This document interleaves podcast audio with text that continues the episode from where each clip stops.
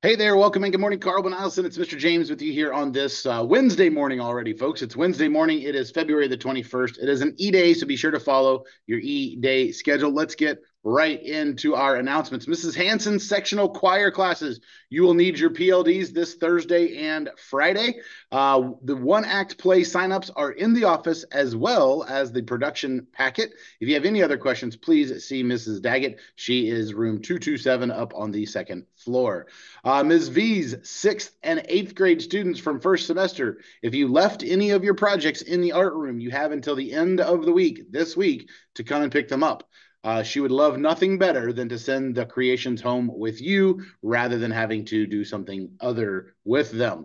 Uh, and you probably know what I mean. Art Club, you guys are meeting tomorrow from 3:30 until 4:45.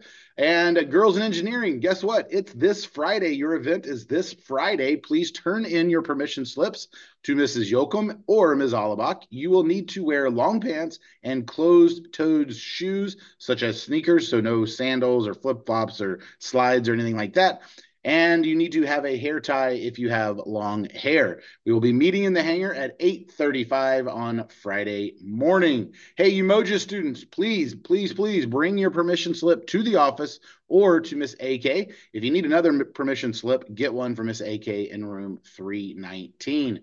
Folks, it's Wednesday. I just said it. It's time for the Mr. J joke of the day. Um, you guys may not know this, but I can cut a piece of wood in half just by looking at it.